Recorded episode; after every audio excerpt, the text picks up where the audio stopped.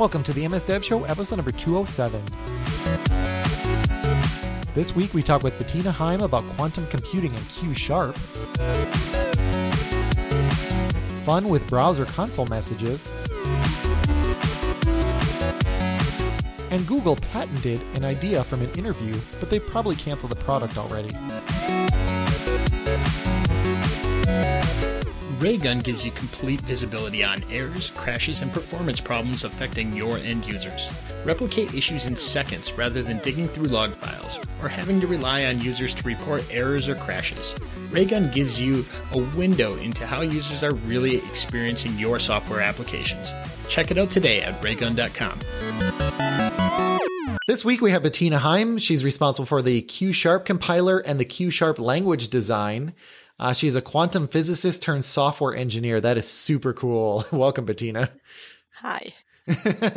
I mentioned before the show, like, I'm like, it's really hard for me to spell physicist. So we are at like completely different levels. so I am uh, very glad that we uh, that we got you on here to talk about this. This is such a cool topic. Yeah, I'm excited to be on your show. Thank you very much. Yeah, thank you.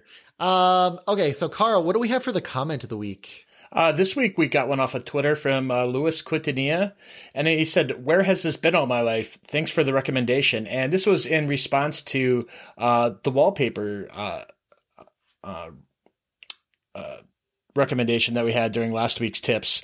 Um, we got that one from Ryan Loudermilk on Twitter. So once again, a th- shout out to him for that. But yeah, that's one of the things that we did that we mentioned last week is we've really just been putting more and more stuff out on Twitter. Mm-hmm. Uh, we've kind of semi automated how we get the news out there. So uh, it looks like a lot of people have been really uh, jumping in and enjoying, you know, the enhanced um, Twitter presence that we've been having lately. So uh, if you guys like it, let us know if there's anything you want us to change. I know uh, you had a few issues with some of the pictures that got auto posted by uh, Twitter because I was putting uh, a link back to our website as well.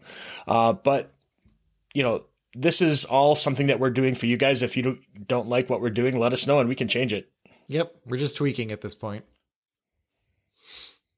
And if you want to get mentioned on the show like Lewis, send an email to feedback at msdevshow.com or a comment on uh, Twitter and iTunes. We really like those five star reviews.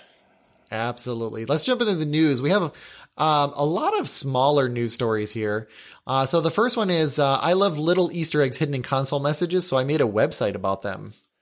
Yeah, I know for like years, like if you go to like the the source of a page, there'd be somebody who would put like ASCII art or some messages in there, and that was a lot of really good ways to people for people to sneak things in there. Like even things like, hey, if you see this message, like apply here for a job. Mm-hmm. And, you know, I think an evolution of that is as we've gone to using more and more JavaScript for things, people are detecting when your console is open, being able to put either messages, art, or other things in there.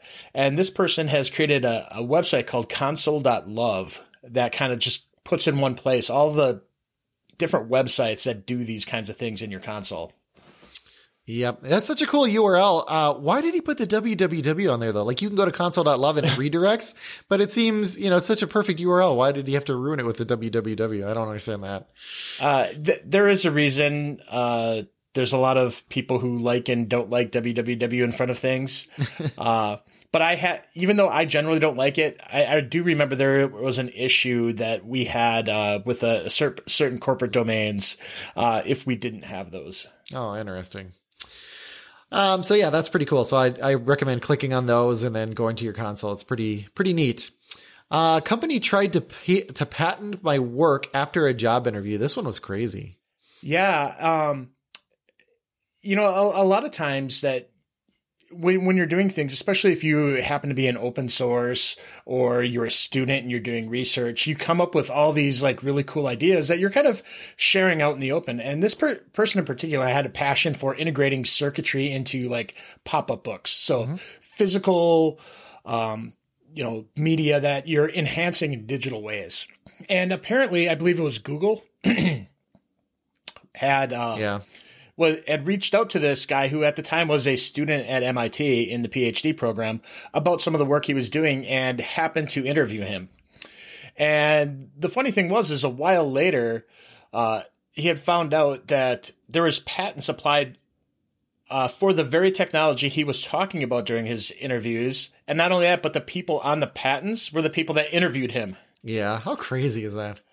Yeah, and luckily this person happened to go to MIT and had a really strong relationship with their their professors and they were able to like pull some strings and be able to say hey here's a bunch of prior art on here this patent at the time wasn't granted it was still in the application process so that really helped kill it fast but um, you know, it really kind of puts a, a, chilling effect when you want to just share something you're excited about. Mm-hmm. If if you're constantly worrying who might steal or take credit uh, from this, that might be, um, you know, something that really kind of dampens conversations.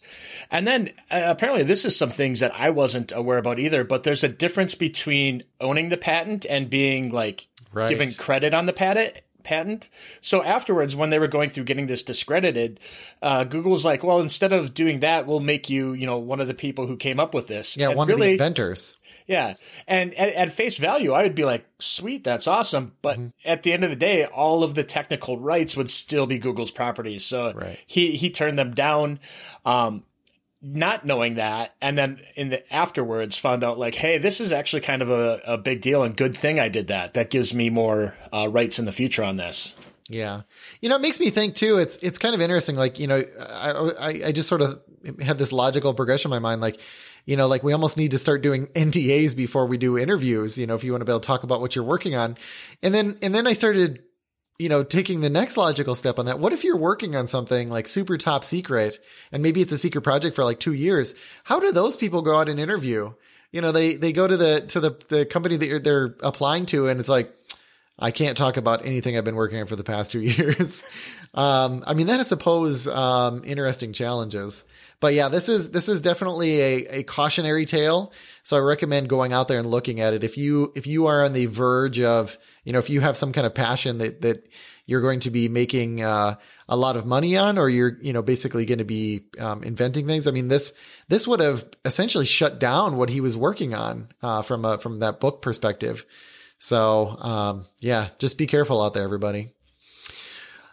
Yeah, go ahead, Bettina yeah, I just thought the person did an awesome job apparently during the interview of explaining what they were working on. Yeah, I was just thinking yeah, about my work, and it, it, would be hopeless to explain that in an hour. So you just walk in, you're not going to understand what I do. yeah, that's uh, that's that that actually is a really good point. They they obviously have a knack for conveying complex information. Very cool. Um, let's see what's next here. How QR codes work. Um, I don't, I can't claim to know how they work after watching this, Carl, but I thought it was interesting.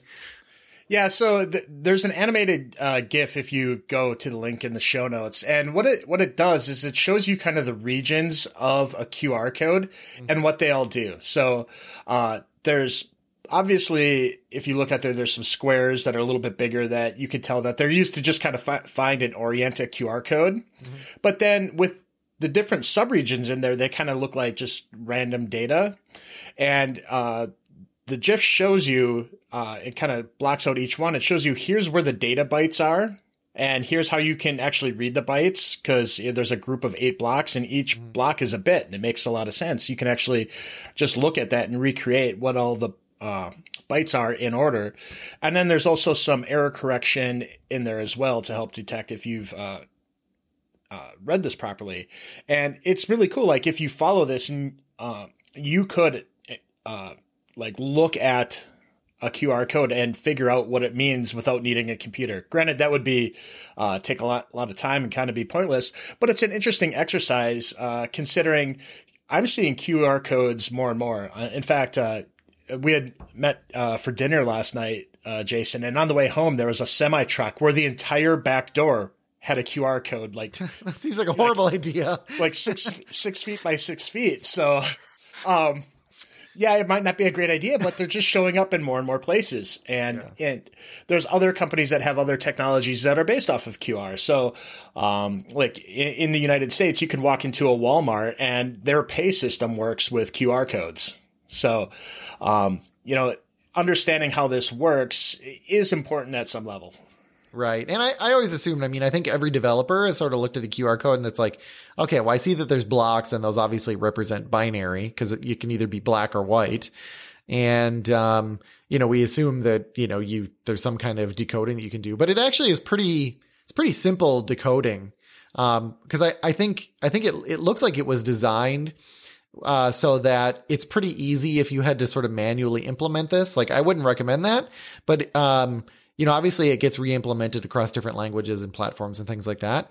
It's not I mean, you could have like a, you know, a fairly new developer actually build this functionality once you, uh, once you've done the optical portion and figured out, you know, what bit is in, is in each position. So it's pretty simple from that perspective. Um, okay. So let's see here. Next one is killedbygoogle.com. Yeah, so this is a website that's exactly what it sounds like. It lists all of the services and when uh, Google killed them.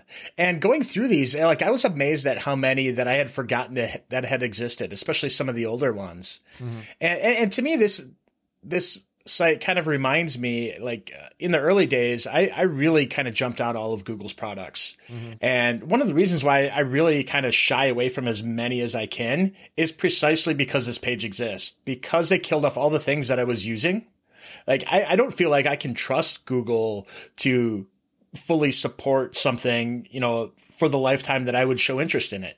Yeah. Uh, there's a lot of really good ones on here too. Like you know going back a long ways. You know, they acquired a company called Writely. That one's gone. Um, Grand Central was a voice over IP service that I, I, know I was using at the time.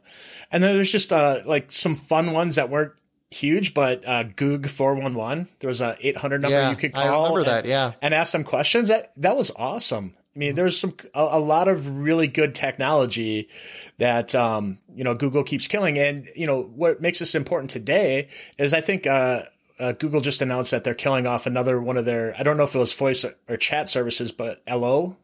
Uh, that was one that's only a couple years old, and they're killing it off. And and I think Hangouts is is uh, transitioning. Yep. Uh, and, and, the replacements for these services really don't even, you know, give you all the features that you were looking for. Mm-hmm. Um, and in some instances, when you go back to like Google Reader, when they had so much of a market share at the day when at the time yeah, when they killed that off, crazy. like that that made a void for many months until other people could recreate RSS readers. Mm-hmm. I, I think the page is a little bit cruel though because they do have like phone hardware on here. I mean, you're not gonna, you know, support a phone for till the end of time.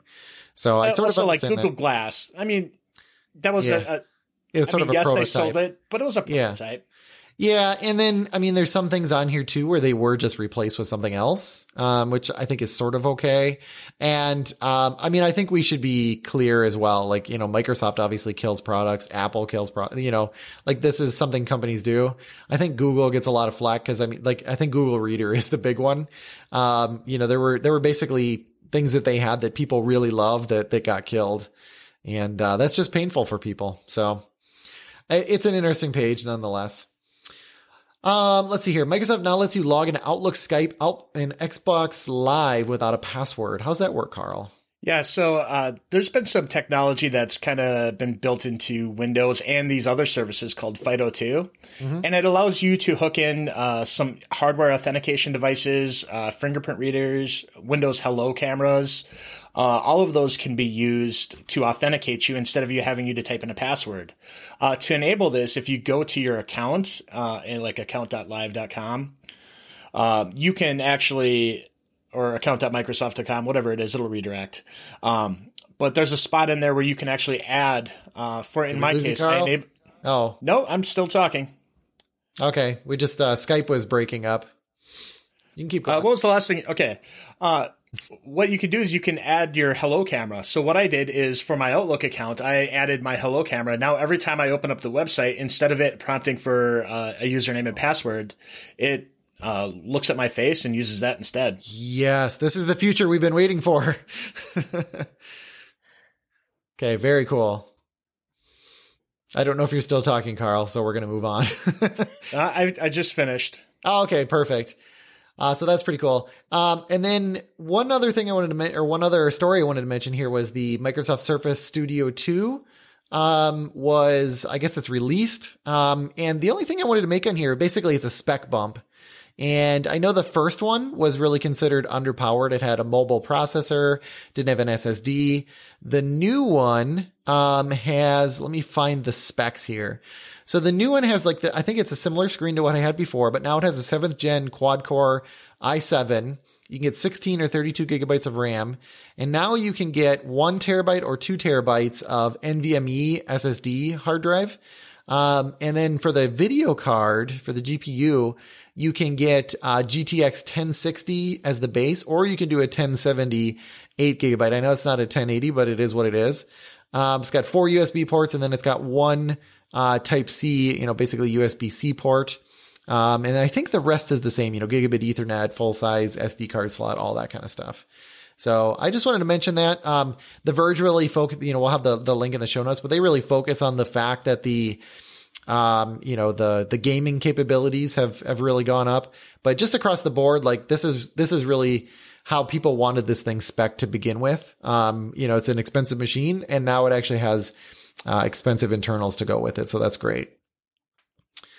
And then the other, the last thing, last news item that I wanted to mention that we're actually not going to dive into, we're going to dive into it on the next episode, is that uh, Edge is now using uh, the Chromium uh, rendering engine, or I shouldn't say now, it's going to be. It was announced, um, and there's a long article on it, so we'll we'll have that news story come out.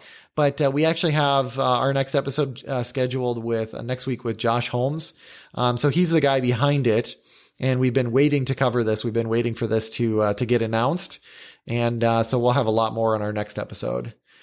But now I want to get over to the awesome quantum stuff. Quantum is it's such a cool term. yeah, like, it occurs everywhere for yeah. powers and everything that's out there is now quantum. yeah, I just want I want quantum all the things. Like I want to drink from a quantum coffee cup and you know quantum headphones, and it just sounds uh, it sounds really cool. So it has turned into a bit of a marketing term. But let's talk about the the technical side of this. So I guess we should just start with like.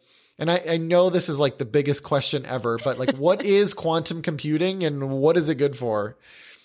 Yeah, um, so this is a story of for the next three hours. Um. Buckle up, everybody. so the question is, right, what is computing? In principle, we just want to solve a problem somehow, mm-hmm. and we are using hardware to do it. And right now, the hardware mostly follows the rules of classical physics. Um, but if we had hardware that would follow the rules of quantum physics, then we could do interesting things with it that are quantum specific and not possible with with classical hardware. Mm-hmm. So, in in that sense, um, people have been fascinated, uh, or physicists at least have been fascinated for a while about the power of quantum for computation. Uh, but it's only recently been um, become advanced to the degree where we think we could actually make it work um, under realistic circumstances. So, um, and what's it good for? Well, um, that's also a, a, question that would require a, a, long answer in some degree. One thing is certainly that um, to kind of understand quantum systems, um, it's very hard to model them. There's a lot of information contained in them. So, to do that with classical hardware, you kind of always have to simplify somewhat. Mm-hmm. But that makes it harder to understand them. But if we had quantum hardware, the simplification would be less necessary, and we could get a far better understanding of how materials work, um, how to design certain things. And a lot of optimization is inspired by physics. So we're really hoping that this would give a huge boost also in terms of algorithm development um, for various optimization problems. Mm-hmm. One of the problems that I hear frequently is like breaking encryption, and you know, people people talk about how you know using uh, brute force it would take you know like a billion years to to break this uh, this encryption algorithm, and then quantum computing could do it in seconds, and then you know I've heard I've heard things re- more recently, and it's like, well, you know, that's not really true, like you know, quantum computers, like there's going to be like the beginning of quantum computers or quantum computing, and then, you know, things will slowly ramp up. Like we didn't have, you know, even what you call classical computers, which I find hilarious. Um, you know, classical computers were, you know, not great in the beginning and it took a long time for them to get great. So, so like, is, is this, I mean, how excited should we be about this? but I think it's very exciting. So yeah. I can tell you that how I came across it was in my second year of undergrad studies, where I found this really awesome book, Nielsen Chuang.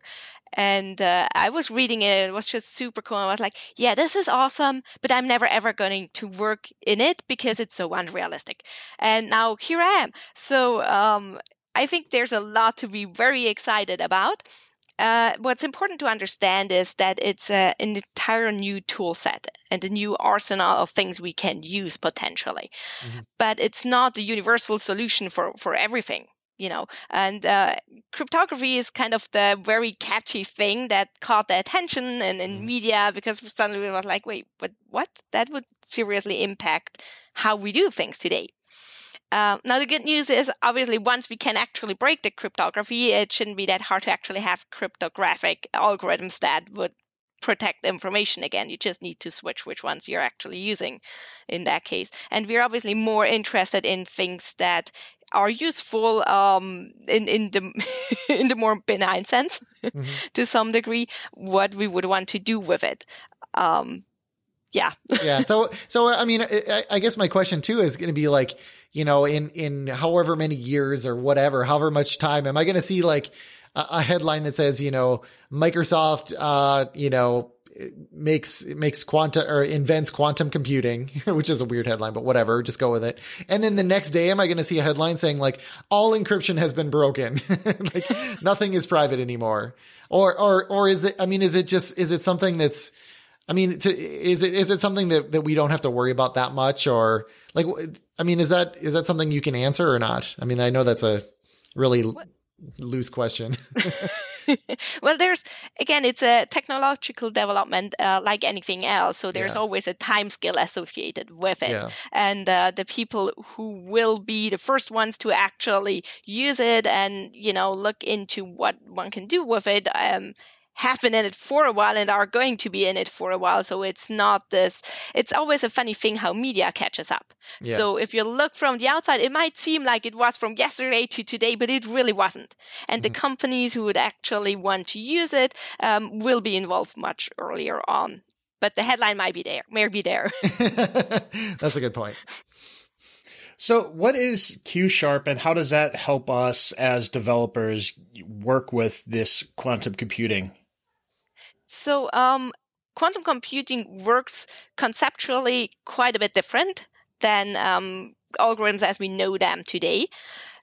And in that sense, we found that it makes a lot of sense to have a dedicated programming language because the way you design a programming languages impacts majorly how you think about your, your programs and algorithms, what abstractions you make and how you compose them.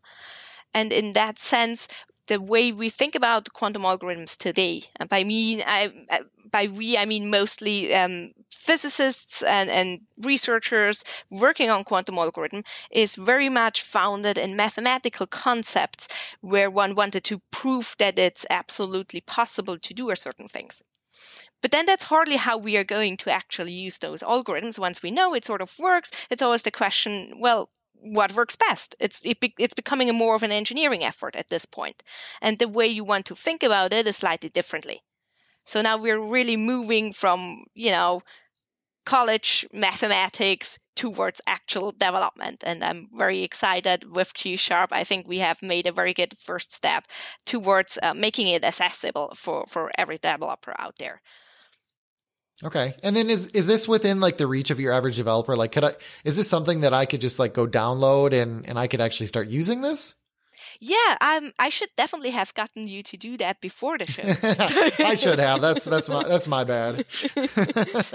so you definitely can. Um, it's very easy, uh, hopefully, to download and install. And we've got, uh, we're also working to provide material that will actually teach you both on one hand Q sharp, but also kind of quantum computing and quantum computing concepts. So it starts with really easy thing that basically says like uncomment this line. So even if you don't know how to program in the first place, you can still get started. And the same thing if you have no idea what a qubit is, it really doesn't matter. Oh, okay, that's cool. So, you know, I'm definitely interested in quantum computing, but if there's no quantum hardware out there yet, you know, why are we focusing so so much on this Q sharp development language? Um, so first, in terms of there being no hardware out there, um, I think there might be some some people who would disagree with that. Um, we have some hardware, obviously. Well, no, no hard, yeah, no hardware accessible to like us mortals. yeah, yeah. There's also things start to become accessible. It's a long development. There's certainly not hardware that is large and robust enough to be interesting for real large scale business applications yet. Um, but then it's, you know, if you look at the evolution of, of computing in general, that started decades ago and how long it actually took to get to that point. And I, for my part, I certainly want to be able to do something interesting in my lifetime. So I'm not going to start only once it's there because it's going to take me 50 years to actually learn it. Uh, I would rather start today so I we can hit the ground running. Basically, we are expecting to do the same development that um, computing has done over a couple of decades within a much shorter time frame. Mm-hmm. That is super cool. Yeah, and we actually have like, you know, we can sort of look back at history and learn from that too, which I think is Yeah. I think is pretty neat. Exactly. Don't wait for users to report problems.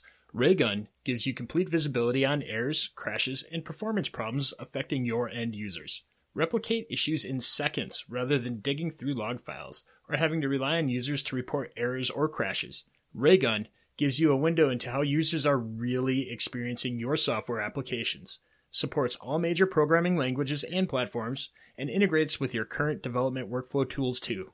There's a free 14 day trial and it takes minutes to implement. So start resolving issues in your application and check it out today at raygun.com. So what kinds of problems is uh, is Q sharp good for? Like, you know, obviously I, I can't imagine I'm just going to take like my existing program and like recompile it or rewrite it in a Q sharp and be like, yeah, it's so awesome now. So like what what types of problems are are best for it? Yeah, so there are a couple of um, building blocks in quantum computing where quantum has some clear advantages that you mm-hmm. simply can't do classically. And um, the one thing is that basically we've all heard some of the weird concepts. You look at it and then the state changes and whatnot. Um, so there are a couple of specific things. Um, but in that sense, it's mostly good for it sort of blind computations, or I'll, I'll, just call them blind computations now. It's probably not the best term, um, in the sense that much like machine learning, if you have a problem and you don't know too much a problem structure about the problem structure or how to simplify it, it might be very good to try to attack it um, using quantum resources because you have such a huge space and so many tools to actually explore all possible ways of uh, representing that problem in the first place. That that could basically determine what the best approach is to solve the problem and once you know that you can then have a classical algorithm actually solving it or things like that. Um, so i think it's really an interplay between having classical resources and, and computers, your laptop at home or data centers and whatnot, and, and having quantum hardware that can sort of um, add additional value to that. So it's less of a replacement and more adding additional value. Mm-hmm. I'm seeing a lot of parallels between, you know, I, I've I've heard that as a person, whenever you learn another like spoken language, you start it, it starts to affect the ways that you think because you learn like yeah. new words and new concepts and things like that. And it, it sounds like Q sharp is really similar to that. Like as a developer, you learn this new language.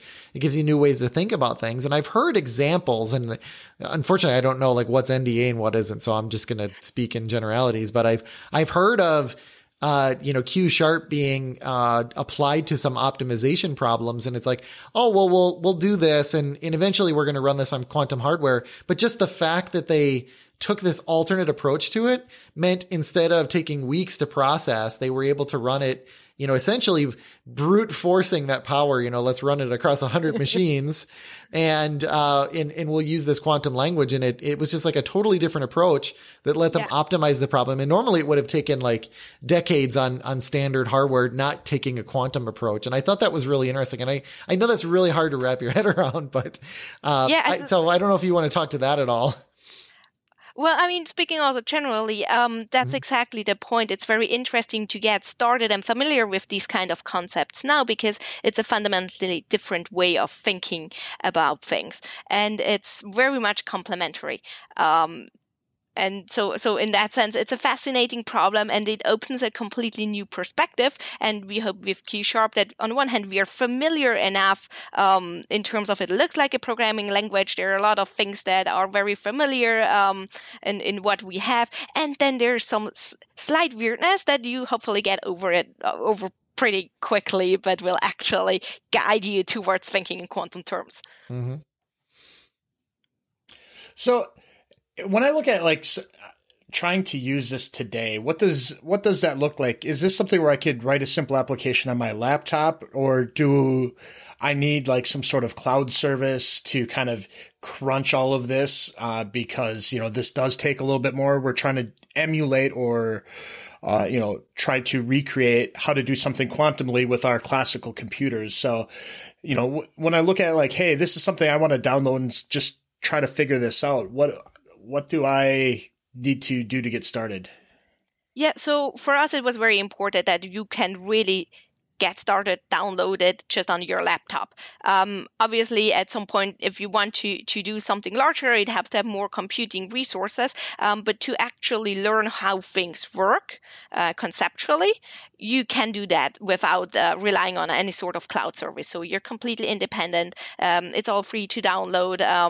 So and our libraries are, are mostly open source so you can actually go on our github page and we're very happy. Um, you can contribute back. We're very excited about that. And and really start kind of you know using little bits and snippets to just kind of figure out what you can do with it. Okay. And then and then if i write if i write an algorithm in q sharp does that mean that one day when when the hardware is more accessible to me then I could run that same code on that quantum hardware? Yeah, that's explicitly okay. one of our goals that the okay. code that you write today, you run it today, you might run it on a simulator and possibly only using like 10 or 50 qubits, something like that. But once we have a couple of hundred qubits available actually in, in hardware, you could simply you know run the exact same code yeah. then on that now, backend. Yeah, and we've mentioned qubit a couple times. Can you tell us what that is? oh gosh, yeah. Um, I really shouldn't have done that. Uh, so a qubit is basically we have bits in in conventional computing, right? And then we have quantum bits, which we call qubits. Uh, it's a mathematical concept. Um, it's just a two-level system that behaves according to, to the rules of quantum mechanics now you don't know more. Yeah. I already feel like. Can you tell us what a qubit is? yeah, exactly. So I can give you all this kind of catchy things. Yeah, a qubit is awesome because it can be zero and one simultaneously and whatnot. Um, yeah. But what it really is, I mean, even bits, it's not that clear, right? You, you have some kind of transistor or whatnot to actually represent your bit. So it's kind of a gradual thing as well. And a qubit is also a two level system. And the idea is that opposed to just being able to be zero and one, you can imagine it as kind of a sphere and having some sort of like a compass needle pointing somewhere on the surface of that sphere.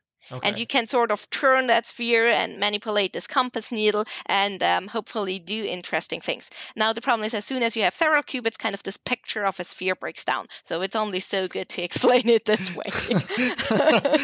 but um, you just ask about one qubit, right? yeah. Interesting. Okay. This is like trying to, you know, understand like this 11 dimensional uh, hyperspace or something. I'm just like, nope, I'm out. So, what is the hello world of like a quantum program? Um, so there are a couple of things you could have different hello world. So why is hello world so interesting when input and output is particularly interesting, I suppose, or or whatnot. Um, so for us, we have on the one hand teleport is pretty popular, which is basically just getting information from one place to another place which you know is, is kind of sort of a very useful building block. And i think it's also popular because some of the first experiments that were really large scale across you know um, I, I believe now we've actually teleported information to satellites and back and I, by we I mean I wasn't involved. Uh, oh, I, so, I, I can take credit then too. we, the human race, have done that. yeah, yeah, exactly. Um, so teleportation experiments were some of the first really experiments that captured, um, you know, the media and things like that that that were demonstrable. Mm-hmm. Um, showing some quantum effects. Um, from from an algorithm's perspective, what's most useful? Yeah, teleport is kind of neat, um, but it's also very simple from a language perspective. And then there are things that are kind of less um, simple, where you really start to to feel the quantumness of it. And and teleport is maybe not the best example. I'm just like I search on uh, I searched the internet and like uh, Stack Overflow came up. Um, in oh this is in C sharp. How do I I how do I teleport to where I want? it's like it's just funny that some of the some of the question there. Unity, yeah, this is oh this is different now. This is talking about teleporting in 3D. So this is this is pretty wild stuff. So um what can I is there anything today in Azure that is that I can use that will help me with with quantum computing? I mean, in a sense, uh, it's Azure just has a lot more computing resources okay. than most of us do at home. Um, so it's it's very useful in that sense, and um, we certainly um, have some things there to to basically support that. Um, but fundamentally, we do ship the you know um, simulator backends and things to run on, okay. on, your hardware as well. And then just once you actually run out of space, then we have Azure. Okay, and I can and I can simulate, so I can use the scale of Azure then to simulate some of the quantum computing yeah. computing constructs.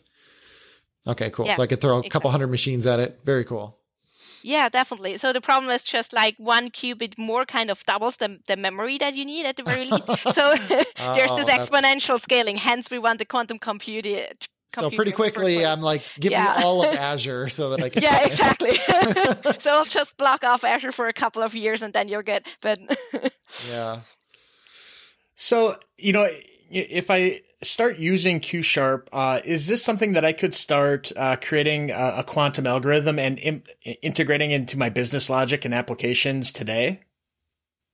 So, what kind of makes sense? I mean, business logic is very wide and there are various different businesses. Uh, I think, again, it's a matter of building up some, some expertise and really starting to ramp up on how to work with these things. And I think there's source for, for optimism um, that we will actually at some point have benefits and have gains from this new kind of insight of that the world um, can be described with quantum mechanics, um, or at least part part of it very reliably.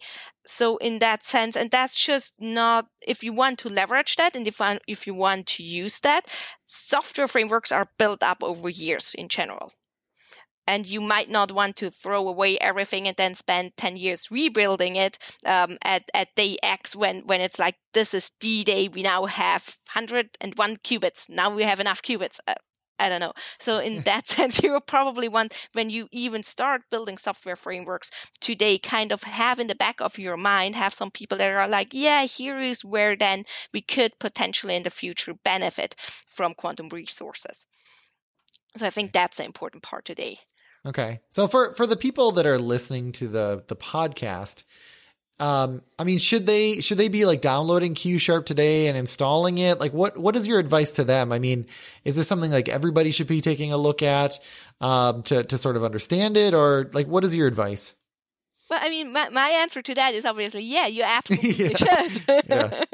so I think it's very important. And in, in as a developer, you continuously try to kind of, you know, familiarize yourself with new technologies and kind of have your daily hour of, of learning, I suppose. And this is definitely a very good thing to, to spend some learning. And I, I'd rather hope that after the first hour, you're, you're very much captured by um, by the fascination of it and spend some more than one hour with it. Um, but I think you should definitely give it a shot. Um, we're very early. We're still in preview, so we're not yet at, at version 1.0. We're working on that. Uh, so um, it's early software. We're aware of that. However, I think it is really the something where even just spending uh, 20 or 30 minutes with it will, will actually you should be able to walk away with yeah that that's kind of neat. I i learned something. And and to me, I mean, that's uh, I, I just like these little bits and snippets and whatnot. Okay, I just want to be able to take those, you know, have a response for those snooty F sharp developers. Be like F sharp. I, use, use Q sharp. I look down on F sharp developers. no, I'm just that's a joke. totally different thing. This is this is uh this is really interesting because I've I've been out here. There's a couple articles on it. It's funny watching like different articles try to explain what's going on here, but I I think it it looks like I mean you just I think you just have to install it and actually just jump in. Yeah. I think that's yeah. probably the best way to do it. Like you said, you know, take your take your hour of, you know, each day and and and just take a look at this. Yeah, and I, I also should mention uh, we've um, we're starting to try and really engage a bit more and, and have blogs and have things mm. like that to really um, aggregate a community around it. And we do have kind of an advent calendar since we're in December now um, for Q Sharp. So you do get, um, I believe you have some problem in the shape of Christmas trees and things like that, where you. So I just encourage you to okay. kind of check out our, our homepage, check out our blog, and see um, if something funny comes comes up and um, download it and it's i think a lot of the the items are meant for you to actually implement them you know.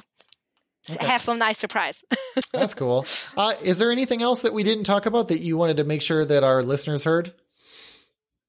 You think we covered um, pretty well or yeah, I mean, uh, like the pressure of having this one thing that everybody needs to know, right? no, I don't know. Yeah, I don't. You know, it was it was it was really difficult for us to to think of questions to ask, you know, on a topic like this.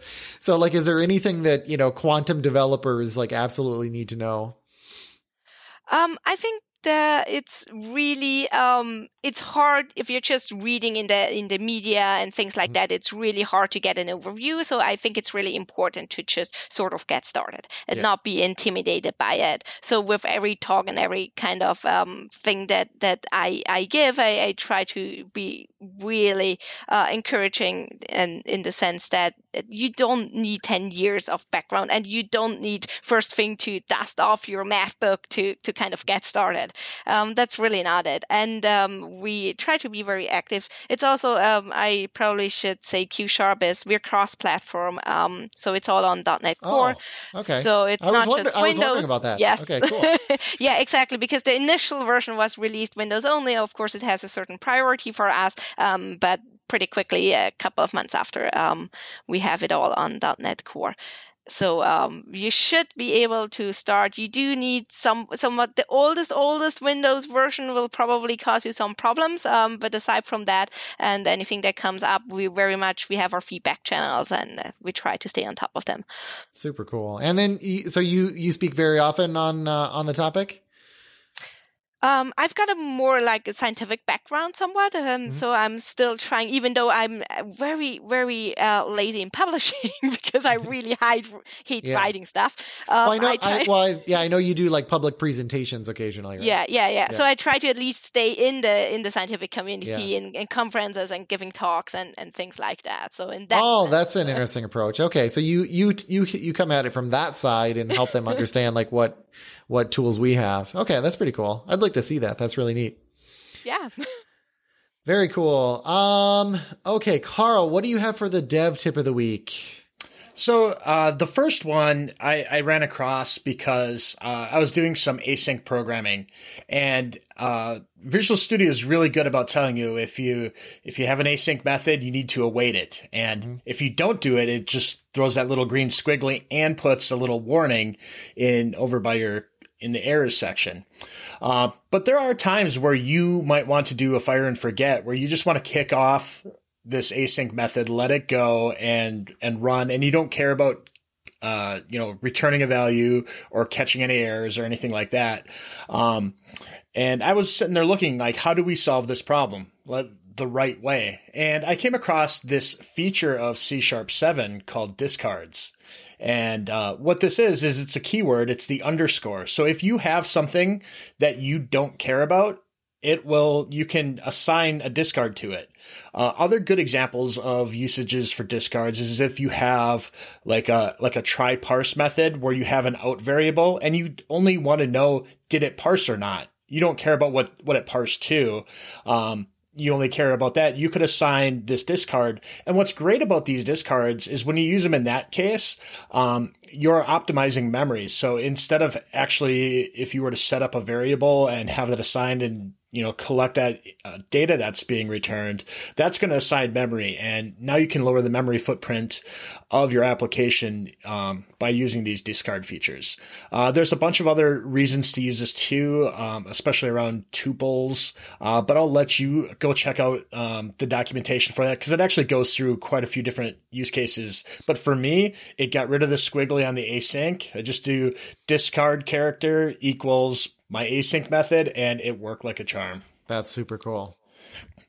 Uh, the next one is uh, an article from .NETcurry.com. Are you right using the right collection in .NET? Are you aware of what the others are? And this was a really great, thorough article. It kind of went through at an API level what a collection is all the different interfaces that you kind of build onto collections, what methods you get from those. Like you get the uh, the count and pro- uh, count property and methods uh, when uh, something uses the iCollection interface. Uh, because I know a lot of times, like I'll get stuck using like lists, dictionaries, and maybe another kind of collection, and I forget about the other ones that are out there, like sets Mm-hmm. Um, and thinking about the different properties, um, uh, whether the collection is thread safe or not, whether it's uh, concurrent or immutable, stuff like that. There's tons of them. This article like does a really good job explaining why you would want to use which one, which scenarios they're better for, uh, what capabilities they have, and even what namespaces they kind of came from. It gives a little bit of the history because we had collections before we had generic objects. I and, remember. And once once you start using generic collections, that's an entire different namespace, an entire different reason for wanting to use them.